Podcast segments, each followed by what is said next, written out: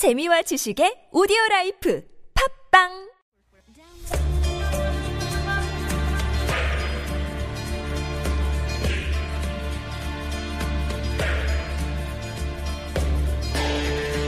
정치 혐오의 시대. 제대로 된 정치는 무엇인가? 정치 무림의 두 은둔 고수와 함께 그 해답을 찾아갑니다.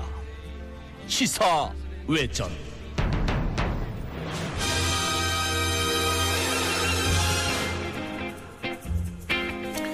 네. 아, 저희 색다른 시선이 지난주부터 새롭게 선보인 코너입니다. 이 진보와 보수를 대표하는 두 은든 고수와 함께하는 정치 토크 시사 외전 시간인데요.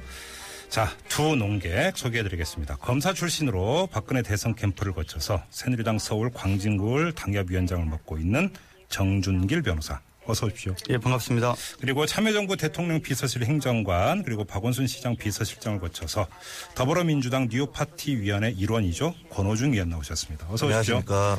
자, 두 분 한 주 잘 지내셨고요. 지난주 첫 방송하셨는데 어땠습니까? 하실만 하셨어요? 아유, 뭐, 하여튼 고수를 만나서 열심히 무공을 닦아야 된다는 생각하고 있습니다. 그렇습니까?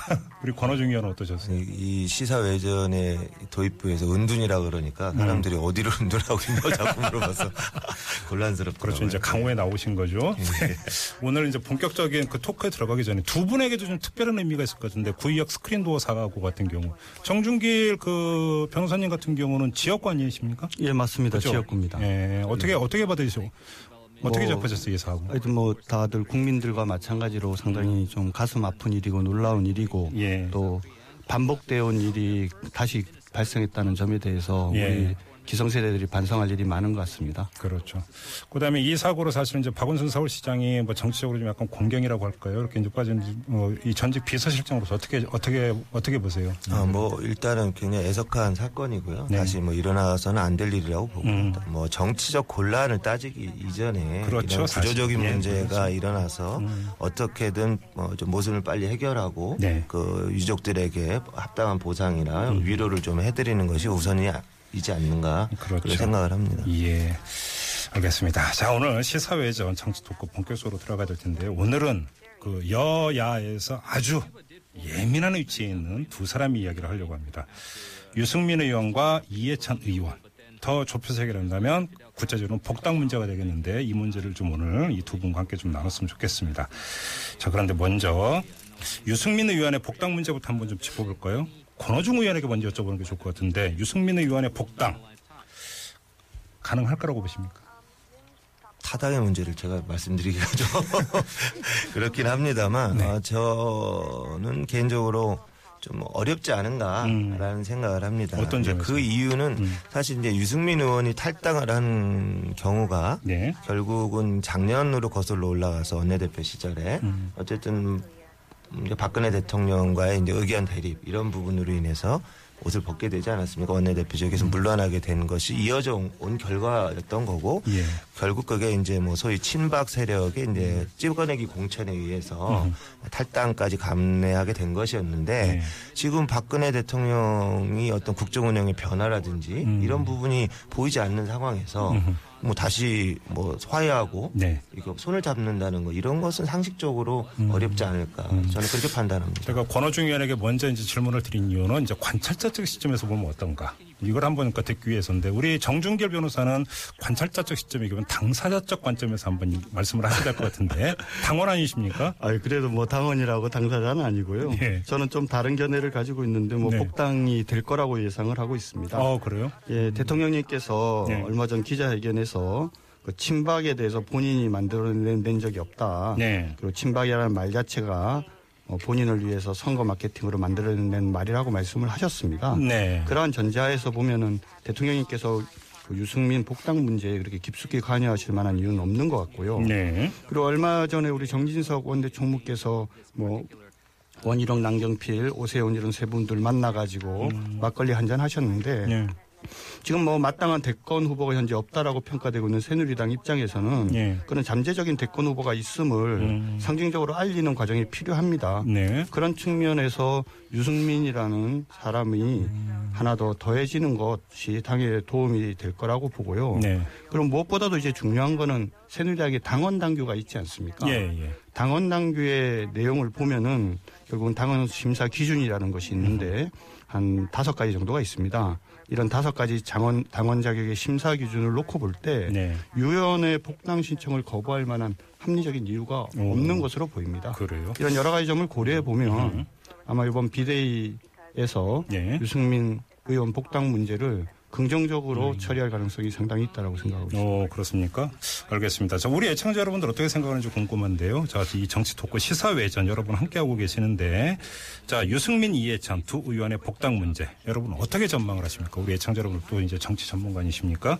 자, 50원의 유료 문자, 우물정 0951, 우물정 0951로 의견 남겨 주시고요. 이 정준결 변호사, 권호중 위원 두 분을 향한 날카로운 질문도 있으면 뭐 기탄 없이 마구 보내주시기 바랍니다. 오늘 가장 날카롭고 핵심을 찌르는 질문을 보낸 청취자 한 분에게 색다른 시선이 준비한 선물을 보내드립니다. 구두 상품권인데요. 50원의 유료 문자 우물정 0951 우물정 0951로 지금 바로 의견 보내주시기 부탁드립니다. 자 다시 한번요. 권호중 의원께 이번에 마이크 드리겠습니다. 정준길 변호사께서는 복당이 될 거다라고 전망을 하셨는데 하실 말씀 없으십니까? 아니 뭐 저는 일관되게 결국 이 키는 박근혜 대통령이 쥐고 있는데 네. 아까 뭐 말씀하신 대로 박근혜 대통령이 뭐 친박이라는 게 정치적인 뭐 조어다 이렇게 얘기를 하셨지만 실제 선거 이후에도 총선 결과 이후에도 민심과 이렇게 그 같이 하는 듯한 행위는 하지 않으셨어요. 제가 보기에도 네. 일반적인 국민들이 생각하기에도 민심을 좀 받아들여야 되는데 그뭐 나홀로 마이웨이를 가는 듯한 네. 이런 모습을 보이셨기 때문에 뭐 유승민 의원 같은 문제도 제가 보기에는 별 변화는 없지 않을까 하는 그냥 제 조심스러운 추측입니다. 자, 그러면 정준길 변호사께 이 질문을 드려야 될 것 같은데 며칠 전에 유승민 의원이 한 대학 강연에서 아주 그 강도 높은 발언을 해서 이제 화제가 된 적이 있지 않습니까? 네, 네. 근데 이제 발언 내용 중에서 보면은 현 박제, 박근혜 대통령의 아버지인 박정희 전 대통령의 공화당까지 언급을 하면서 공화주의를 이야기하고 이러면서 사실은 누가 보더라도 아, 저 강연을 박근혜 대통령이 들었으면 어떤 심정이었을까 에 물음표를 찍지 않을 수 없는 그런 발언까지 했는데 그럼에도 불구하고 복당이 가능할까 이렇게 보십니까? 근데 뭐 일단 구테타 발언 얘기인데 5.16이 구테타라는 점에 대해서는 많은 사람들이 동의를 하지 않습니까? 네. 오히려 문제는 구테타라고 하면 뭐가 그게 잘못되고 나쁜 것이라고 생각하는 것이 저는 수준 낮은 바- 반응이라고 생각을 합니다. 이 정권의 그 인사청문회에 올라간 장관 후보자나 이런 분들을 보면 쿠데타라고 왜 명시하고 대답을 안 하는지 모르겠어요. 그러니까 여러 번 그런 경우가 있었어요. 쿠데타를 이제 정치학적 개념으로 보면 음. 법적 절차에 의하지 아니하고 권력을 잡는 거니까 그런 측면에서 보면 쿠데타 맞지 않습니까? 음. 네네. 그런데 쿠데타가 무조건 나쁜 거냐? 저는 그렇다고 생각하지 않습니다. 어이? 또 그건 무슨 말씀이세요? 그건 무슨 말이냐면은 예. 지금 역사학자들이 전 세계에서 예. 성공한 세 개의 쿠데타가 있다라고 인정을 하고 있습니다. 역사학자들이 어, 예. 세계 역사학자들이 네. 1923년 터키 최초의 공화국을 세우고 종교 분리를 택한 케말 파시아의 쿠데타. 네. 1952년도에 왕정을 폐지한 이집트 나세르의 쿠데타와 더불어서 예. 박정희 전 대통령의 쿠데타를 역사상 성공한 세가, 세 개의 쿠데타로 보고 있고요. 네. 그런데 이 케말 파시아나 나세르의 그 쿠데타는 공화정을 건설하는 것은 성공했지만 산업화에 성공하지 못한 쿠데타입니다. 거기에 반해서 박정희 전 대통령께서는 쿠데타 이후에 그 군을 중심 동력으로 삼아서 수출입국 정책 등을 통해서 단순한 농경사회에 불과했던 대한민국을 산업사회로 근본적으로 변화시키지 않았습니까? 네네. 이런 어떤 산업 차원에서의 1차 산업을 중심으로 한 국가를 음. 2차 산업, 3차 산업으로 발전하는 그런 나라로 만든 측면에서 봐서는 예. 혁명이라고 볼 수 있는 거예요. 그렇기 예. 때문에 예. 정치학적인 관점에서 쿠데타라고 얘기해서 그것이 나쁜 거다 이렇게 얘기하면 전 적절하지 않고 어허. 사회 경제적 관점에서 봤을 때는 혁명이라고 볼수 있는 충분한 또 부분이 있기 때문에 예. 이- 이것들을 정확하게 여러 가지를 종합적으로 보고 판단하면 되는 거기 때문에 네. 단순하게 쿠데타라는 표현을 쓴 것만 가지고는 뭐 그거를 문제 삼는 거는 제가 보기에는 부적절한 것 같습니다. 어, 권호중 의원은 지금 이 정준결 변호사 이런 말씀 어떻게 받아들이십니까? 상당히 어려운 내용까지 지금 들어왔는데. 예. 아, 뭐, 제가 상식적으로 알고 있는 사안과는 좀 다른 주장이신 것 같고, 음. 어쨌거나 뭐 성공한 쿠데타든 실패한 쿠데타든 간에, 예. 쿠데타의 정치, 사회적인 속성은 그대로인 것 같습니다. 음. 그러니까, 어쨌든 박정희 전 대통령이 권력을 찬탈한 거죠. 예. 군부의 어떤 무력에 의해서 음. 민주적인 절차에 선출된 권력들을 군부의 무력 으로서 어, 몰아내고 찬탈한 거기 때문에 예. 그 속성은 변함이 없는 건지 거기에 무슨 성공과 뭐 근대화의 성공이나 실패나 이런 것까지 가는 것은 음. 네. 좀더 다른 차원에서 논할 부분이지 예. 쿠데타 자체가 어, 떤 속성을 갖고 있느냐는 제가 음. 보기에는 뭐 변함이 없다고 봅니다. 알겠습니다. 지금 그 뭐 계속 이제 문자가 쇄도를 하고 있는데 2410님이 이런 문자를 주셨습니다. 정준길 변호사께 아마 드리는 질문 같은데요. 제가 그대로 읽겠습니다. 이 새누리당에 당원 당규가 있었나요? 대통령 눈치 보기가 당원 당규 아니었나요? 저는 전당대회 끝나기 전에 두 의원의 복당은 힘들다 생각해요. 이런 식으로 지금 문자를 주셨습니다. 뭐 당원 당규 당연히 있고요. 저는 오히려 발전적인 대한민국을 만들기 위해서는 과거의 헌법이 장식적 헌법이었는데 지금은 살아 숨쉬는 헌법이 됐지 않습니까? 네네. 헌법재판소 등을 통해서 네. 지금 뭐냐면 새누리당이나 뭐 민주당이나 마찬가지일 거예요. 당원 당규가 있지만 당원 당규 제대로 한번 읽어본 네. 그런 국회의원이 몇 명이나 있는지 저는 개인적으로 의문입니다. 음. 그런 측면에서 당원 당규대로 일을 처리하는 것은 너무나도 마땅한 문제인 것 같고요. 예. 사실 유승민 의원의 복당 문제와 관계돼서는 절차에 관계돼서 사실 문제가 하나 있습니다. 어, 어떤 문제입니까? 뭐냐면 예. 그 아마 대구 시당에 그 입당 원서를 복당 원서를 낸 거로 보이는데요. 그때 보도도 그렇게 나오지 예? 정당한 예. 이유 없이 입당 원서 접수가 된 다음에 20일이 지나도 입당 허가가 되지 아니하는 경우에는 그 입당 신청원이 중, 입당 신청을 하신 분이 중앙당에 입 당 원서와 이의 신청서를 제출하도록 돼 있습니다. 아, 예. 예, 그리고 그거는 어, 접수한 날로부터 20일이 경과된 날로부터 10일 이내에 제출해야 돼요. 네. 아마도 유승민 의원께서 어, 복당 신청서를 제출을 했는데 20일이 지나도 시당에서 답이 없으니까 음흠. 중앙당의 어떤 절- 적절한 당규에 따른 절차를 취해야 되는데 아마도 그 절차를 취하지 않았을 걸로 보이고요. 네, 그렇다고 네. 하면 결국 10일 이내에 제출하지 아니하였기 때문에 네. 현재 유승민 의원의 복당 신청은 사실상 무효 처리가 된 거로 봐야 된다고 저는 생각합니다. 그럼 복당이 더 안 되는 거 아닙니까? 새로 내야 되는 거죠. 새로 내야 된다. 네. 자, 그럼 여기서 좀 전에 제가 이제 그 우리 애청자의 문자를 읽어드렸는데 문자 핵심은 전당대회 전에 복당이 가능하겠느냐 이 문제 아니었습니까?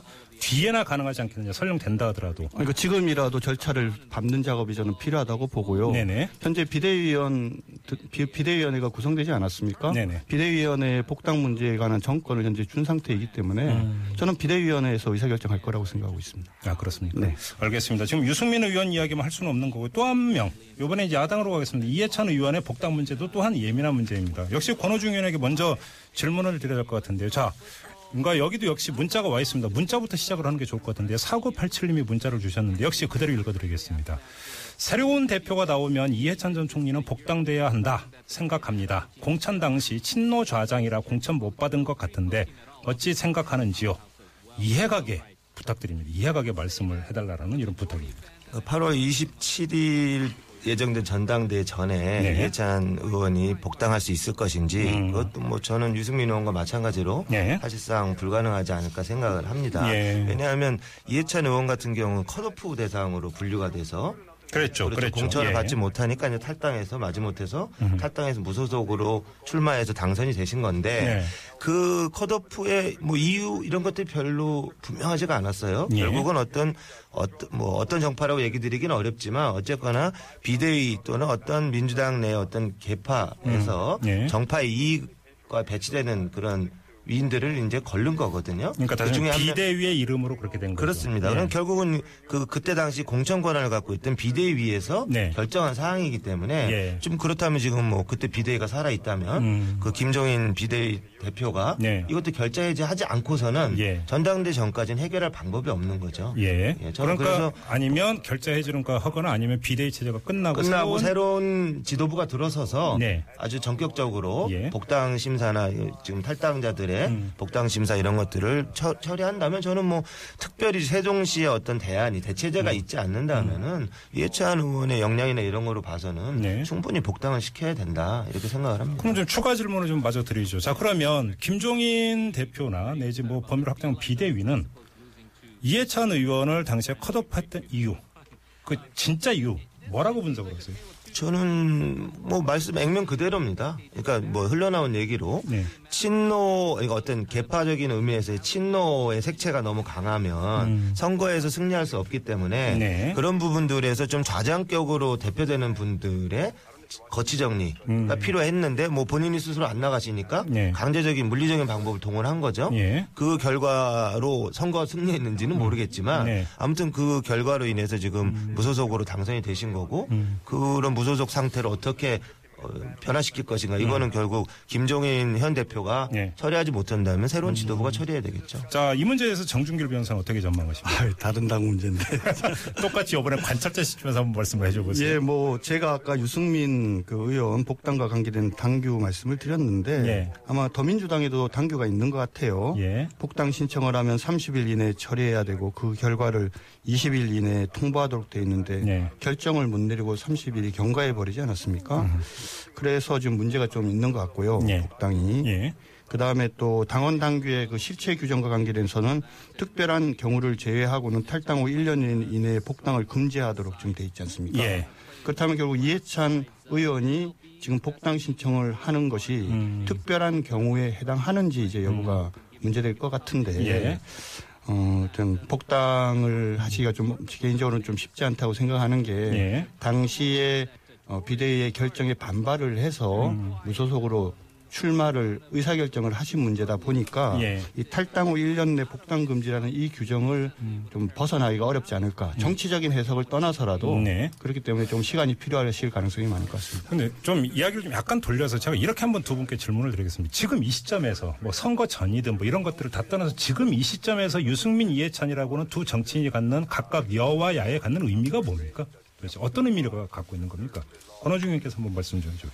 뭐 유승민 의원은 어쨌거나 새누리당이라는 그 보수 집안 상당히 우쪽으로 치우쳐져 있는 네. 그런 정당의 네. 그 중도화된 외연 확장의 중요한 고리가 될 수 있는 그 정치적인 위치를 갖고 계신 분이죠. 그런 예. 면에서 예. 보면 예. 새누리당이 집권을 하는 데 있어서 외연 확장에서 굉장히 중요한 역할을 하시는 그런 분이기 때문에 정치적인 비중이 있는 것이고 네. 이해찬 의원 같은 경우도 총리직까지 그 다양한 경험들과 다선 의원이시고 예, 예. 어떻게 보면 가장 그 저, 집단적인 어떤 정치적 표출들이 강한 예. 친뭐 참여정부 뭐 노무현 그 예. 그 성향을 가진 당원들이나 지지자들에게 네. 그 인정을 받고 계신 분이기 때문에 예. 그런 좌장들이 뭐뭐 장강에 뭐 아물결이 다 물러가는 것이 필요한 건 아니지 않습니까? 네네네. 아, 어느 정도의 또 역할들이 아직까지 남아 계시기 때문에 음. 현재로서는 그 두 분이 그 양 당에서 어떤 위치를 잡으시고 음. 네. 그 자기 정치적인 역할들을 하는 음. 것이 중요하지 않는가 생각합니다. 정준길 변호사는 어떻게?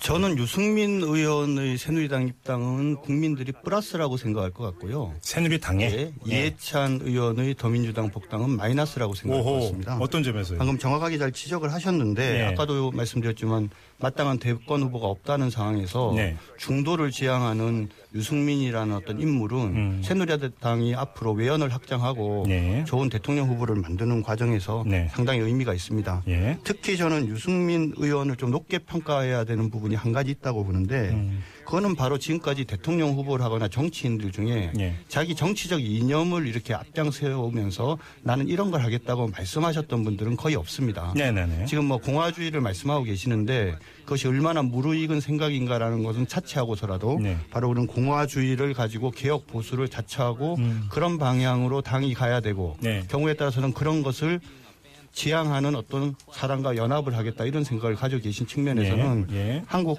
그 정치사에서 좀 새로운 변화의 시작이 될 것 같고요. 네.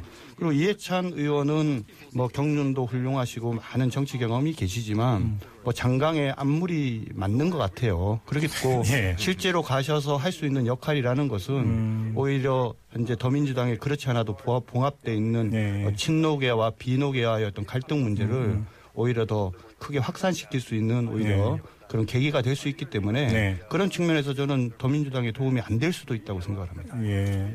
권호중 의원님은 지금 정준결 변호사님 말씀 그 받을 거 없습니까? 어, 아니 뭐 그런 그런 차원의 도움이 아니더라도 네. 그냥 아주 정치 공학적으로만 봐도 세종시라는 지역구에서 네. 이 이해찬 의원 말고 지금 대체제가 뚜렷이 없지 않습니까? 예, 예. 그러면 당에 무슨 해가 있는 것도 아니고 어떤 정파적 이익을 위해서 그 자리를 그냥 빵 뚫어놓고도 그냥 가겠다 이런 것은 굉장히 비민주적인 결정이죠. 저는 그런 부분은 음. 합당치 않은 결정이라고 봅니다. 알겠습니다. 그리고 좀 7279님이 좀 문자를 하나 더 주셨는데요. 정준길 변호사께서 답변을 해주실 것 같은데 유승민 의원 문제인데 네.